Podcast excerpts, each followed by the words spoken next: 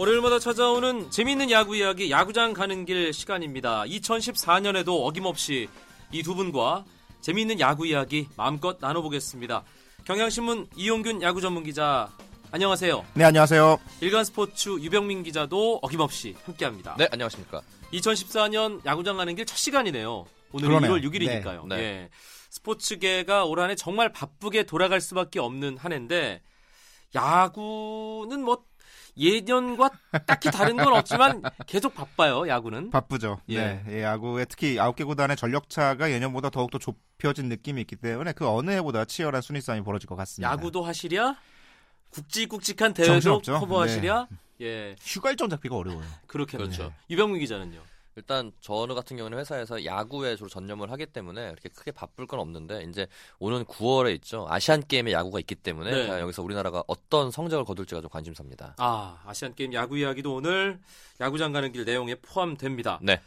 야구 기자로서의 바람도 있을 테고 개인적인 소망도 있을 텐데 뭐 이번 기회를 빌려서 간단하게 올 한 해의 어떤 목표, 소망, 바람 이런 거 한 말씀씩 하실까요, 이영균 기자? 음, 저는 소원이 있는데요.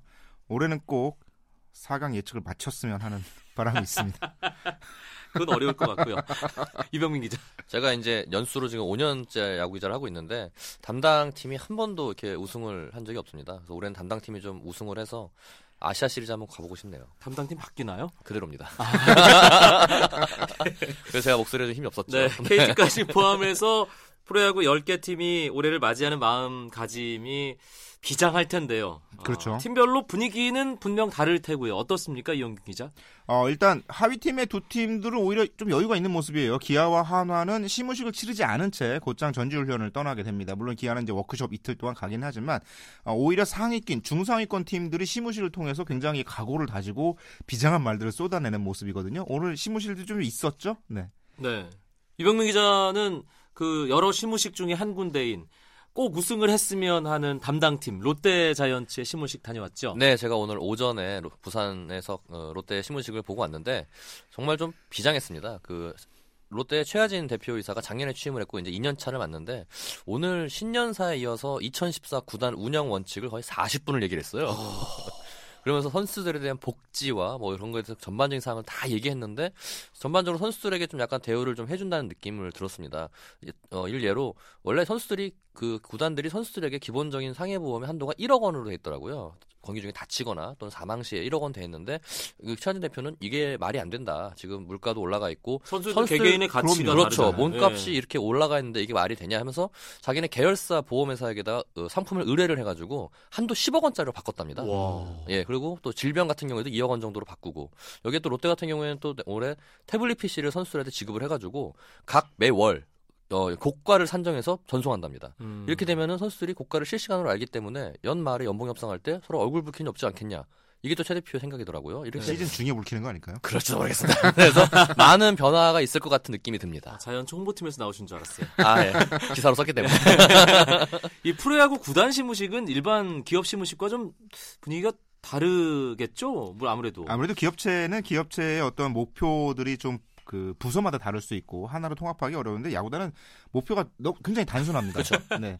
뭐 일단 뭐 영업직이면 이제 매출 목표 같은 게 있겠지만 뭐 다른 부서는 그렇지 않잖아요. 그런데 야구단은 그냥 목표가 어, 우승이죠. 좋은 성적, 우승. 우승 예. 이게 하나로 모여지기 때문에 어떤 팀은 우승, 어떤 팀은 4강, 뭐 이렇게 되겠죠. 그렇죠. 하지만 예. 뭐 신년 신년이고 시무식이니까 목표는 크게 잡아야죠. 안 되더라도 우승 우승으로 잡는 게 대부분인 것 같은데 네. 롯데 같은 경우에는 오늘 신년에 시무식을 하고 그리고 곧바로 체력 테스트도 했습니다. 어. 예를 들어서 이제 뭐 체력 테스트 하는 구단도 있고 또는 선수들의 그런 개인 프로필 촬영 이런 거 하는 구단 들도 있고요. 시무식에 되게 다양한 풍경들을 볼 수 있습니다.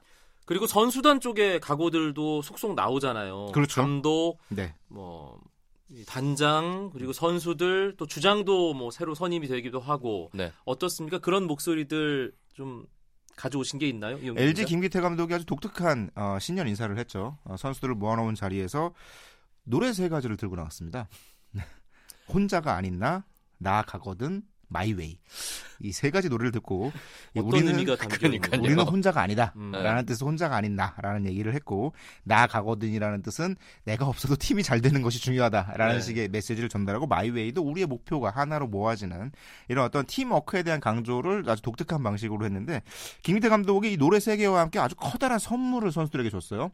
음, 원래 당초 알려지기로는 LG가 혹독한 체력, 체력 테스트로 좀 유명하잖아요. 그래서 전운에 안 데려가기도 하고 그렇죠. 그렇죠. 네. 4km 달리기 테스트에서 떨어지면 안 데려가고 지난 시즌에는 전운 안 간 선수들이 또 잘했잖아요. 그러기도 했어요. 예. 근데 올해는 8km를 뛴다. 어. 이 때문에 최고령인 류태현 선수가 굉장히 긴장하면서 한강변을 열심히 뛰었는데 정작 체력 테스트를 하는 당일날 안 하기로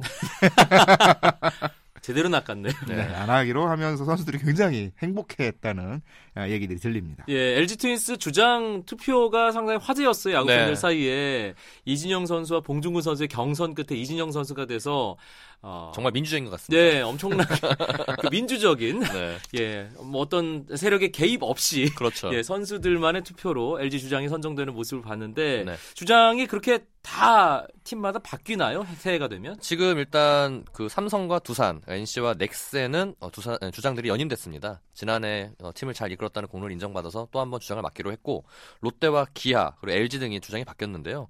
어, 롯데는 어, 조성환 선수 대신에 박준서 선수가 새 주장이 됐고요. 오. 아까 말씀 하신 것처럼 LG는 이진영 선수가 새 주장이 됐고 그리고 기아는 이범호 선수가 새롭게 캡틴에 뽑혔습니다. 네.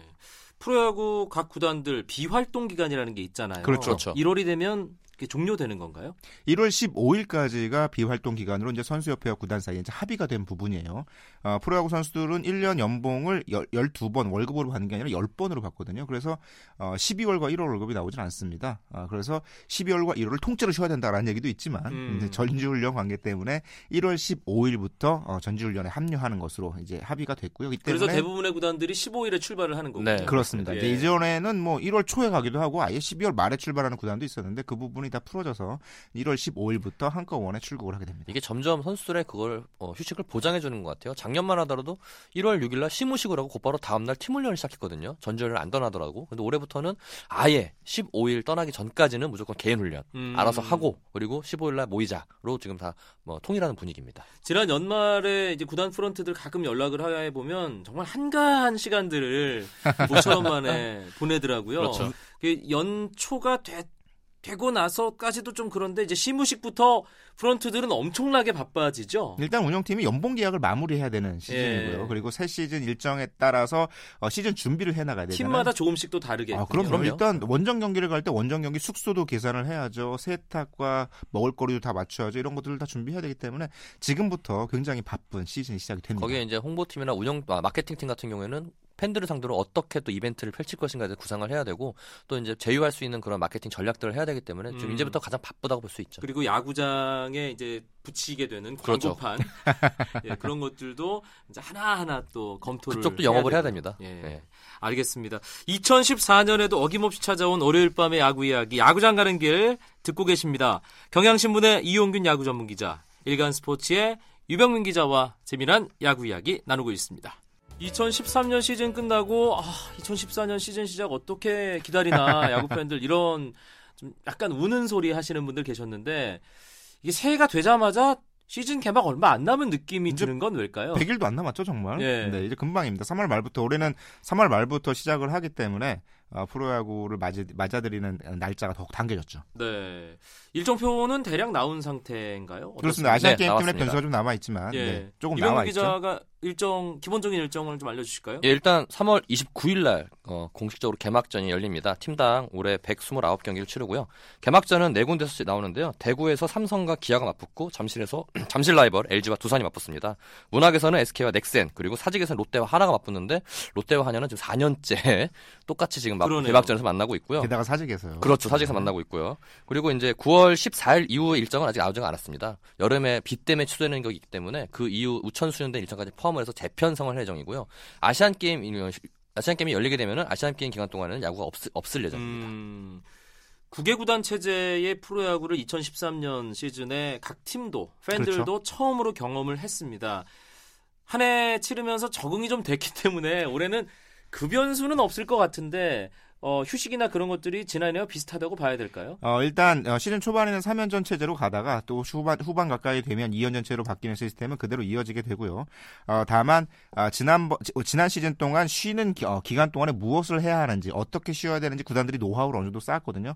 물론 올 시즌 끝나면 또 다시 없어지기는 하겠지만 그 노하우를 잘 살려서 쉴 때 잘 쉬고 어떻게 쉬는지 굉장히 중요해졌습니다. 아시안 게임 선수들 뭐 해당되는 선수들 그리고 아시안 게임이 주는 가장 큰 선물인 병역 혜택을 노리고 있는 선수들에게는 뭐 올해 가장 큰 목표가 아시안 게임 출전 또 금메달일 테고요. 네.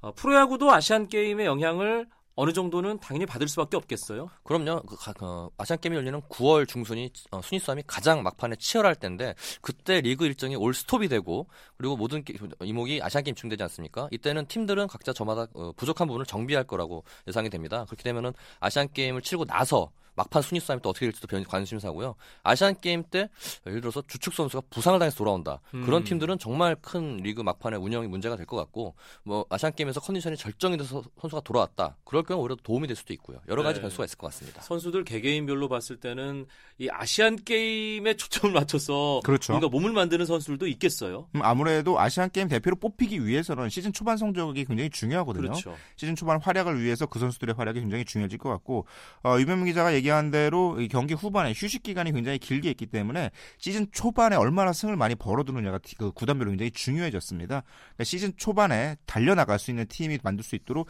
어, 스프링 캠프 때 컨디션을 끌어올리는 팀들이 성공할 가능성이 높아졌다고 오늘 제가 롯데 코치들을 만났는데 시즌 초반에 한 4, 5연패만 빠져도 그게 좀 만회하기 힘들 것 같다는 게 전반적인 예측인 것 같더라고요. 어. 특히 올해 전력들이 대부분 평준화가 됐기 때문에 시즌 초반에 연패에 빠지는 팀은 중반 이후 가서 거기에 발목을 잡히지 않을까라는 예측이 듭니다. 네, 뭐 곳곳에 변수가 도사리고 있고요.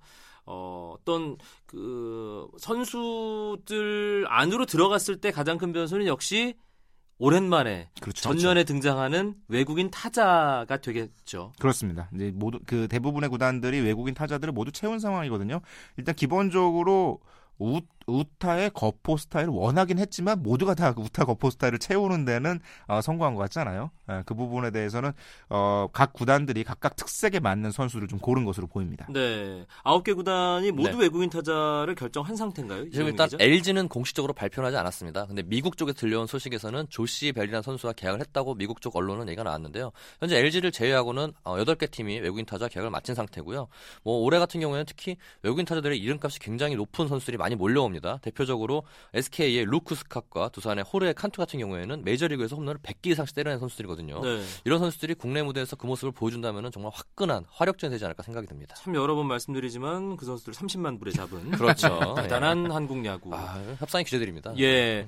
투수들은 어, 계속 뛰는 선수들이 있고 타자들은 전원이 새 얼굴이잖아요. 그렇죠. 그렇죠. 어떤 선수들인지 조금만 더 자세하게 짚어볼까요? 음, 얘기해 주신 대로 루크스카과 호로에 칸트는 메이저리그에서 아주 큰 활약을 펼쳤던 선수고요.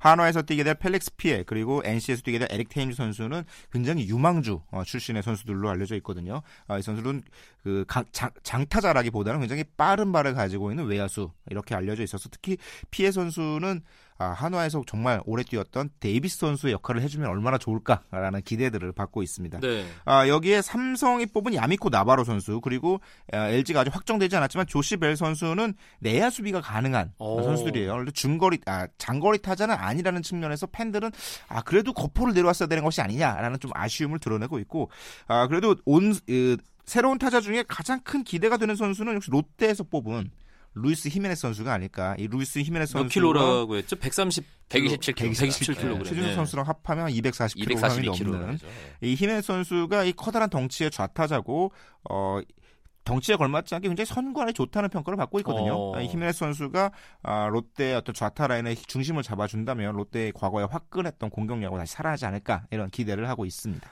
그러니까 이용균 기자가 정리를 해준 선수들의 특성을 들으니까 옛날에 활약했던 선수들이 떠올라요.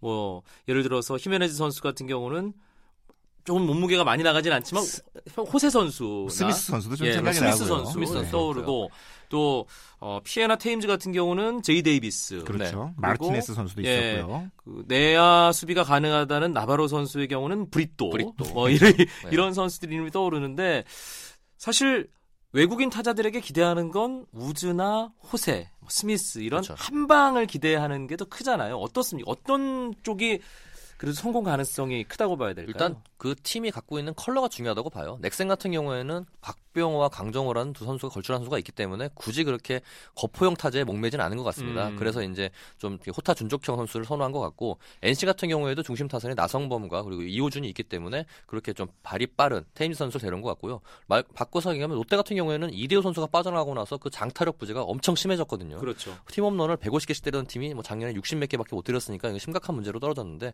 그래서 이제 히메네스 선수를 데려와서 기대를 하고 있고 여기에 외부 FA로 최준석까지 영입했기 때문에 그 시너지 효과가 기대되는 바입니다. 지금. 사실 외국인 선수도 어떻게 보면 로또 그렇죠. 같은 네. 결과적으로는 그런 경우가 많았잖아요. 음, 실제로 투수만 18명을 뽑았을 때 그중에 9명이 성공하면 굉장히 좋은 성공률 높은 시즌이거든요. 사실 외국인 선수 중에 전체 한 3분의 1 정도만 성공한다고 보면 타자들 9명 중에서 3명 정도가 리그 적응에 성공하고 뚜렷할 만한 성적을 낸다는 뜻이거든요. 아, 다들 지금 일단 뽑아놓은 구단들은 굉장히 조마조마하면서 시즌을 기다리게 될것 그렇죠. 같아요. 예. 거기에 또 이제 외국인 선수 같은 경우에는 2월 이후부터 2월부터 훈련이 가능합니다. 계약 자체가 2월부터 시작되기 때문에 1월 전지훈련 시작을 해도 합류가 안 돼요. 음, 감독과 코치들은 이 친구들이 몸을 얼마나 잘 만들어 올까에 대해서 굉장히 관심이 많이 모아지고 있습니다. 네, 외국인 타자들의 활약 정말 많은 야구 팬들이 궁금해하실 거예요. 또 어떤 변화들을 기다리고 있나요? 일단은 뭐 기아가 새 구장에서 새 시즌을 시작을 합니다. 그렇죠. 그 챔피언스 필드죠. 예. 무등강 무등구장을 이제 떠나서 챔피언스 필드에서 떠- 시작을 하는데 그렇기 때문에 더 기아 팬들과 선수들이 각오가 남다른 것 같아요. 어쨌든 자신들이 새 시작을 하는 만큼 작년에 부진을 떨쳐내야 한다는 생각을 하고 있는데 각오가 남달라야죠. 남달라야죠. 예. 팬들을 위해서라도. 그렇죠. 아까 아까 얘기했듯이 외국인 선수도 기존 두 명에서 세 명으로 보유가 바뀌었고요. 또 여기에 어, 여러 가지 또 다- 바, 바뀐 부분이 있는데 아시아 게임 때문에 이제 구단 일정이 하루 쉰, 아, 일주일, 이주 정도 쉰다는 것도 막 달라진 점이라 볼 수 있습니다. 그리고 6월에 브라질 월드컵이 있잖아요. 아, 그렇죠. 월드컵이 있는 해에 야구 흥행에 뭔가 영향을 준 기억이 상당히 있거든요. 2002년과 2006년에 좀 영향을 미쳤는데 2010년 10년에는, 월드컵 예. 때는 큰 영향을 받지 없었죠. 않았거든요. 네. 그러니까 시차가 아, 남아공 월드컵 때랑 이 브라질 월드컵 특히 브라질 월드컵은 완전히 시차가 반대기 때문에 12시간 차이 정확하게 나요. 12시간 차이 네, 나요. 야구를 보고 뭐 축구를 보는데 그 야- 시간이 겹치지 않아서 큰 영향을 미치지 않을까라는 오히려 더 맛풍성한 이야기거리들을 스포츠 팬들이 즐길 수 있지 않을까 생각은 음, 들어요. 야구 보다가 축구 보다 하시는 분들은 야구장에서 좋으실 수가 있, 그럴 수 있습니다. 아침 7시 경기가 많더라고요. 아니면 예. 야구 보시고 탄력 받아서 축구까지 밤새서. 예, 네. 예, 거의 정주행하시는 그런 분들도 계실 것 같고요. 2014년 프로야구 여러 가지 기대와 바람들이 많이 있을 것 같거든요. 네.